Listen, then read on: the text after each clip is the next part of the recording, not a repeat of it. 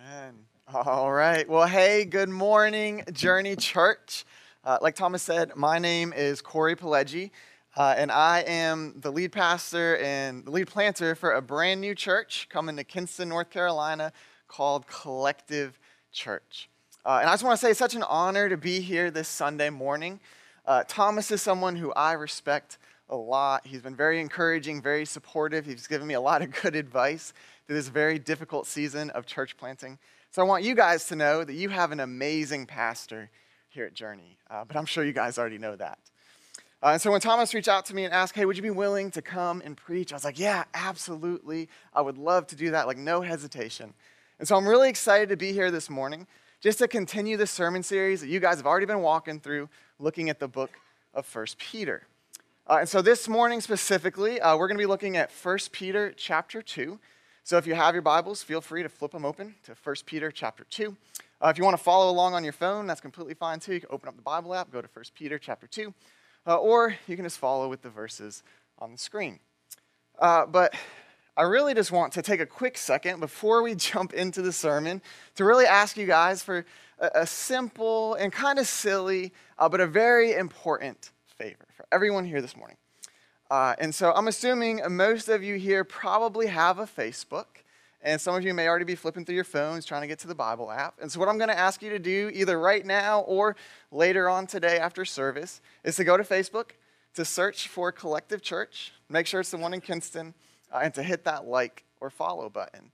And now that might sound a little bit silly, but I promise you it's really important. And I'm not asking you to do that just because I care about having like this big following on Facebook or anything like that. I'm asking you to do that because it's really important for us as a new church in Kinston, as people are learning about us and hearing about us and they want to learn more about us. They're going to do what most of us would do when we hear about a new business or a new church, is they're going to go to Facebook and they're going to check us out. And if they see that we have like 50 likes on Facebook, they're probably going to be like, why don't more people like this church? What's going on at this church? Like, we're probably just going to stray away from this church. But if they see we have a pretty good following on Facebook, it builds credibility, and they're probably more likely to come to a service and to hear the gospel. And so I'm going to ask you guys to do that. You can either do it right now or just do it after service. It helps us more than you realize, and it opens the door for people to actually come and hear the gospel. But like I said, uh, we're going to be in 1 Peter chapter 2 this morning, and a little bit of context for what we're looking at. Uh, as we're going to read through these verses, what you're going to see is there's kind of like one common theme for this chapter. Uh, and that theme is the theme of identity. Right? We're going to see that Peter talks a lot about who we are, what our identity is in Christ. And so, preparing for this sermon, I spent a lot of time researching and reading articles from like psychologists, just trying to figure out like what is identity? Is there a good definition for identity? And if I could be honest, as I was doing all this research and reading these articles, it was really frustrating because I couldn't find like one good, solid definition that everyone accepted for identity. You know, some people said uh, your identity is like your name and your social security number because like your identity can be stolen. But I think we all know identity is a little bit deeper than that.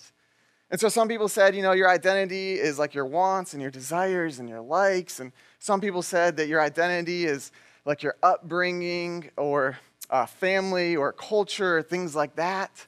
But I couldn't find like one good solid definition for identity. And as I was reading all these articles, uh, I stumbled upon this guy. no lie, his name is Erik Erikson. Uh, he was born in the 50s, he's passed away, but he's like one of the leading psychologists when it comes to identity. People still like live by his research. And so uh, he developed like these eight stages of developing your identity. And basically, reading some of his work, uh, he had this quote about identity that I want to share with you guys because I kind of relate to it a little bit. Uh, I think he looks at it a little bit differently than I would look at it, but this is what Erik Erikson, a lead psychologist on identity, has to say about identity. He says this He says, Identity is a tricky concept because at its core, it's pretty subjective. We often define it ourselves. And, you know, I can see some truth in that statement because, like, for example, uh, if I were to take time after service this morning to talk to every single person in this room and ask you guys, like, hey, what is your identity? Who are you? Some of you would, you know, you probably tell me, oh, I'm a parent and I have kids. Or you tell me that you're married. Or you tell me about the job that you work or what your career is. Or you tell me where you went to college or what your hobbies are, what you enjoy doing, who your favorite sports team is. You tell me all these different answers, and you would have some similarities with other people, but every single answer would be unique. And so, looking at this quote from Erik Erikson, I think we could say that the world's definition of identity, we're going to put this on the screen for you, uh, but the world's definition of identity would be this that your identity is who you say that you are. Right? Leading psychologists would say, hey, we have the ability to choose what our identity is. But I think we all know if we look at the Bible, the Bible says something different. Right? And I think we can just look at the world around us, especially for like me personally. I look at me and my older brother and my younger sister, right? I'm a sibling. And uh, when I look at my siblings, we grew up in the same environment, in the same home, same parents, had a lot of the same experiences. There's only about four uh, years of difference between the youngest and the oldest. And so we all had a very similar experience growing up, but we're all completely different people. Even from a very young age, we liked different things, we had different desires, we were all different. And so my question for all of us is like what is it that is internally wired us that just makes us different? That we all have different unique identities. And I think for us as Christians, we know that's because God created us. Right? The Bible says that God is the creator of the universe, the creator of everything. He created you and he created me and he created us unique with a unique identity. We were knit together in our mother's womb. We were fearfully and wonderfully made. We all have a purpose, and we're all different. And what I found by doing some of this research into identity is as the world's been pushing this idea of, hey, no, you get to choose what your identity is, there's been a huge uptick in cases of what's called identity crisis. Right? It's so prevalent in our culture today. And uh, these are some of the things that lead psychologists say mark someone who's going through an identity crisis. It's things like low self esteem, or depression or feeling like they don't belong anywhere. They're questioning their value or their worth. They struggle with anxiety. They feel lost or aimless. They have no sense of purpose. They struggle with people pleasing. They have high stress. They have difficulty sleeping. And they have difficulty regulating their emotions. So you can hear some of those things. You can see how your identity is so important to your mental health and to your physical health. And the world would tell you, no, you have to choose your own identity. But we know the Bible says, no, God has given us a unique identity. We don't get to just choose it. And as the world is telling people, hey, you have to choose who you are, people are struggling to do that. They can't figure it out. They're going through identity crisis and they're struggling with all these things that I just told you about. I think the best way to explain this is to share kind of a little bit about my story. Uh, because when I was 19 years old, I was having an identity crisis. Uh, in, in, middle school and in high school, I was not a Christian. I was not following Jesus. I didn't care anything about God. Uh, and because of that, I didn't really know who I was. And so what I did is I kind of just like wore this mask, being what I thought everyone else wanted me to be. My identity was rooted in what I thought other people wanted me to be. And so I said, you know, I have to do things like partying and drinking and doing drugs and chasing girls so people will accept me. And that's the mask that I wore all throughout middle school, all throughout high school. And when I finally graduated from high school, man, I barely graduated. I had a terrible GPA. I didn't care about school. I didn't apply to a single college. I had no direction for my life whatsoever. And so I took a job doing steel construction because, you know, I thought the money was pretty good for like an 18, 19 year old kid. But if I can be honest, 19 year old Cory, I felt like a fraud, right? I, I felt like people didn't know the real me. I felt like if they knew the real me, they would reject me, but then I felt confused because I didn't even know who the real me was. I didn't know what my identity was. And so I struggled with anger. I felt ashamed because I knew the way that I was living was wrong. And at 19 years old, I had the darkest moment of my life, and I hit rock bottom. And at 19, uh, I lost the will to, to live. And if it wasn't for a, a couple of people who really deeply loved me and cared about me and pulled me through that dark moment, I wouldn't be here this morning.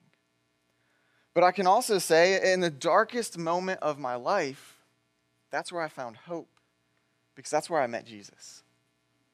And Jesus gave me my new identity, who God created me to be. I'd been living this fake life, this lie, being what I thought other people wanted me to be, and God gave me this new identity.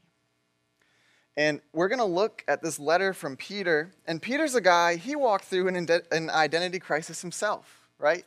Uh, if you know the story of Peter's life, uh, when Jesus met him, he was named Simon, right? He was a fisherman.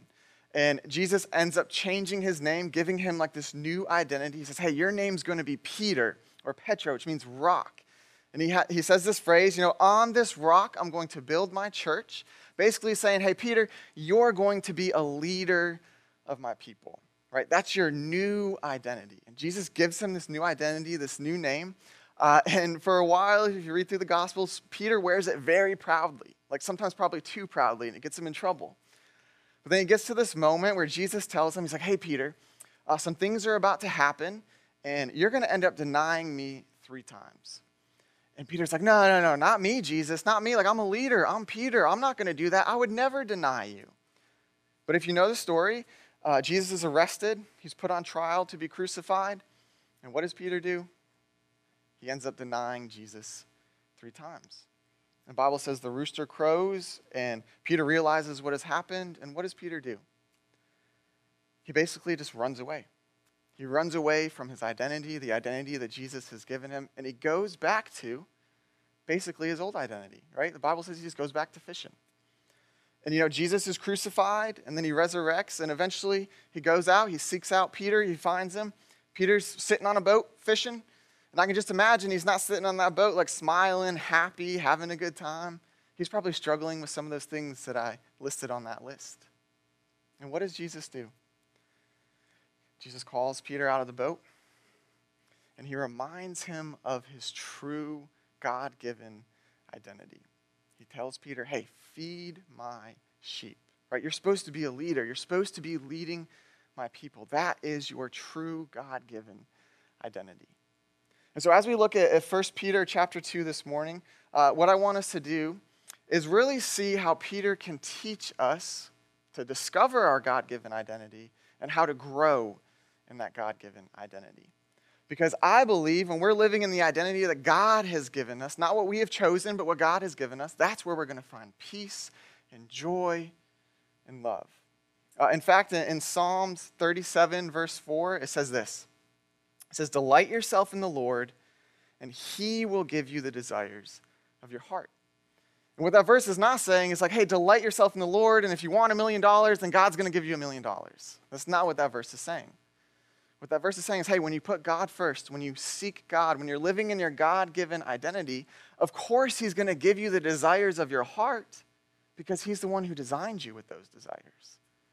So, what I want to do this morning is kind of see how we can begin to live in the identity that God has given us. And so, uh, looking at 1 Peter chapter 2, we're going to start in verse 2, and this is what it says.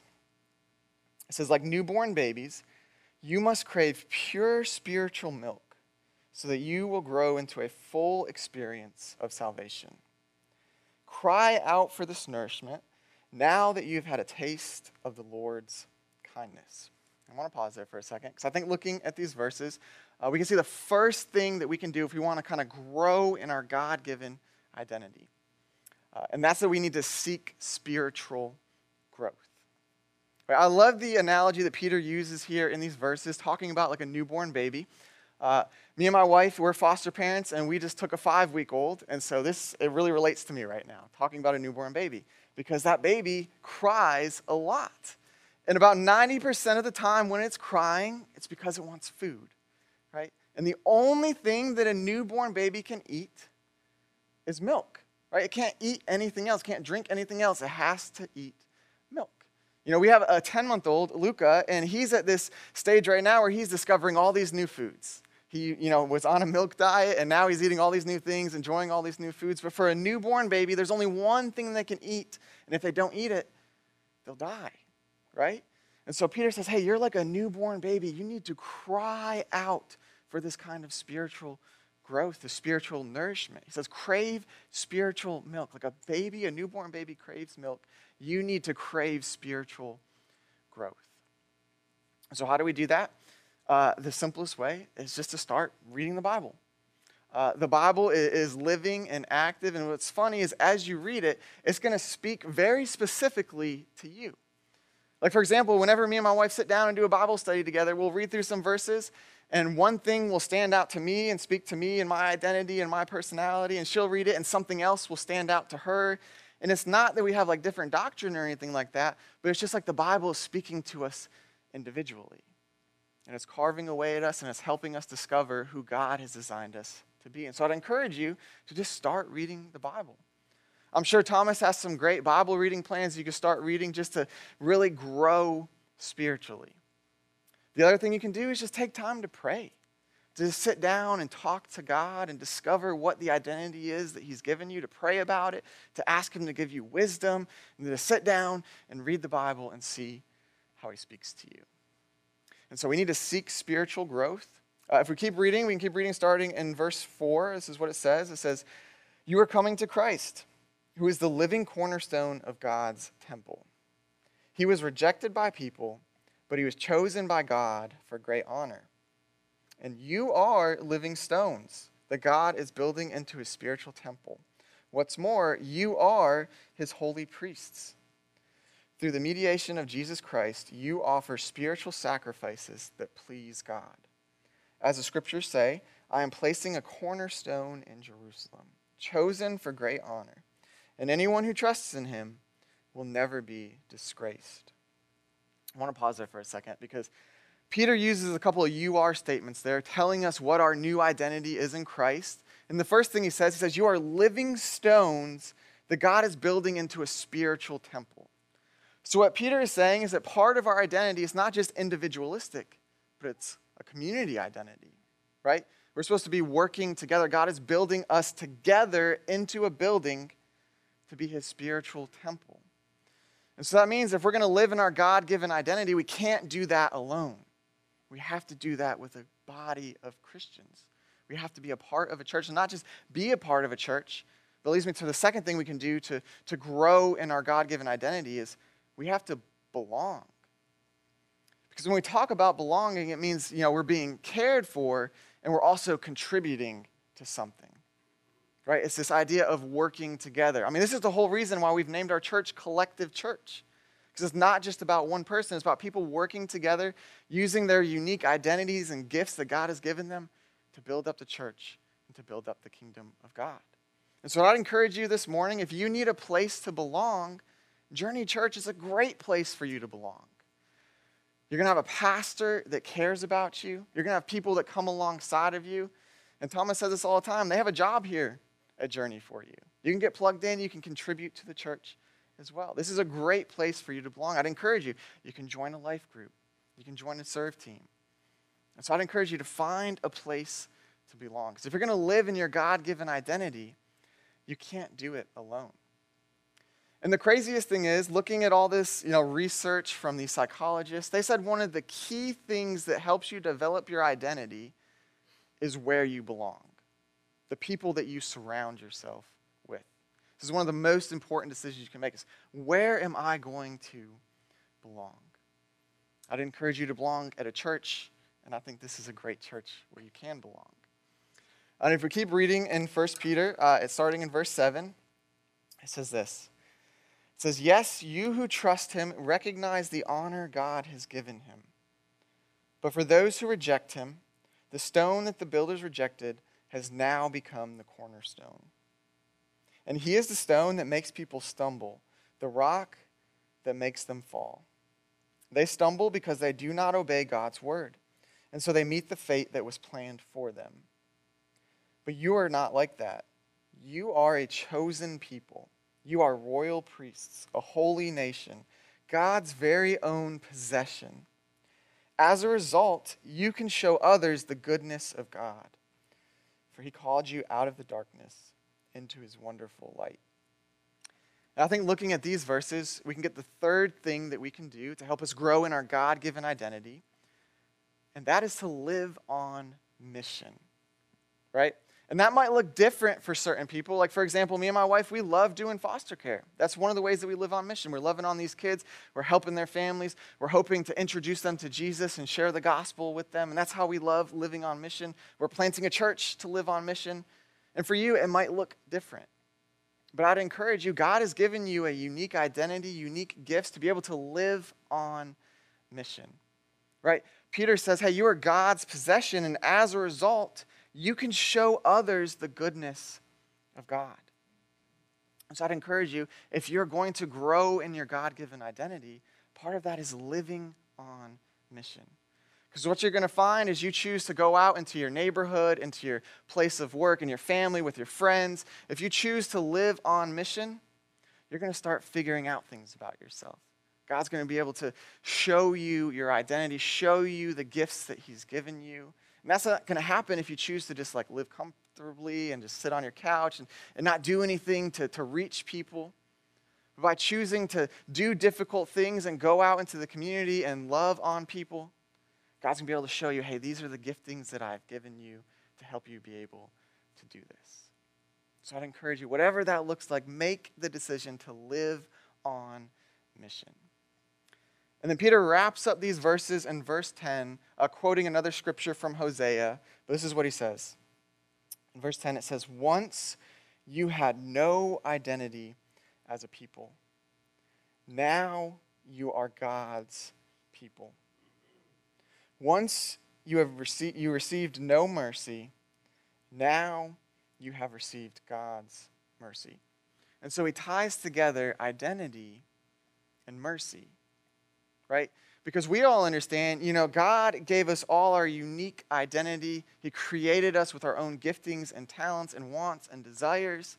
But sin has corrupted all of that, right? And so we were created to live in a perfect relationship with God, and that has been destroyed by sin, by our own desire to choose things for ourselves, to choose our own identity, to choose what is right and what is wrong.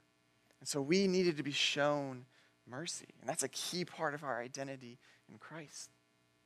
That Jesus came and he lived a perfect life and he suffered and died on a cross, not because he did anything wrong, but because of our sin. And when we choose to follow Jesus and to repent of our sin and to put our faith in him, we are given this new identity, an identity that's given to us by mercy. Not that we've earned it, not that we're good enough, but simply that God gives it to us. And so we can know that because of what Jesus has done, that we are who God says that we are. We don't get to choose for ourselves, but we have a God given identity.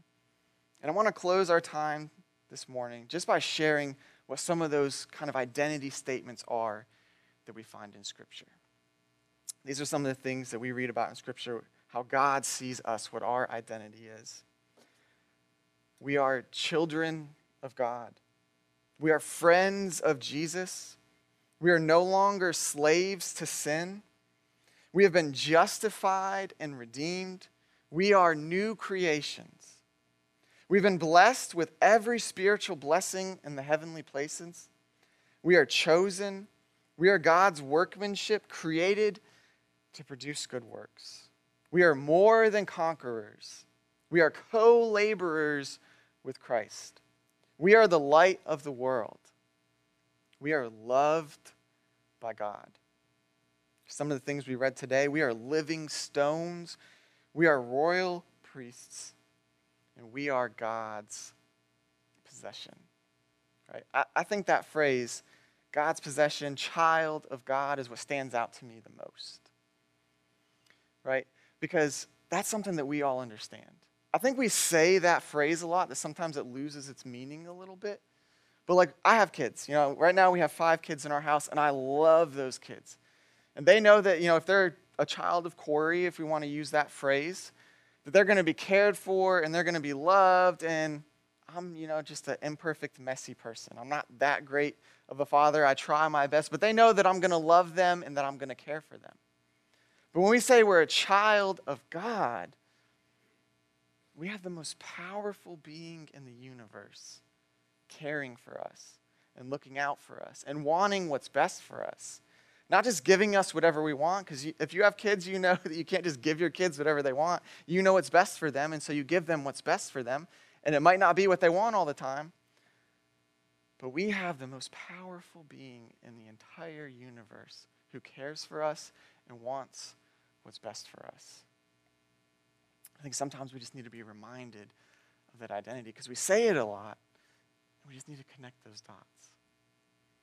And so I would encourage everyone here this morning to choose to live in your God given identity, to seek spiritual growth, to live on mission, and most importantly, to find a place to belong. Let's pray. Heavenly Father, I just thank you so much for who you are and for how much you do love us and how much you care for us. That when we are your enemies, you chose to show us mercy when we didn't deserve it. You chose to love us. You sent your son, and he lived a perfect life, and then he suffered and died for us. And then he rose again three days later, giving us a new identity.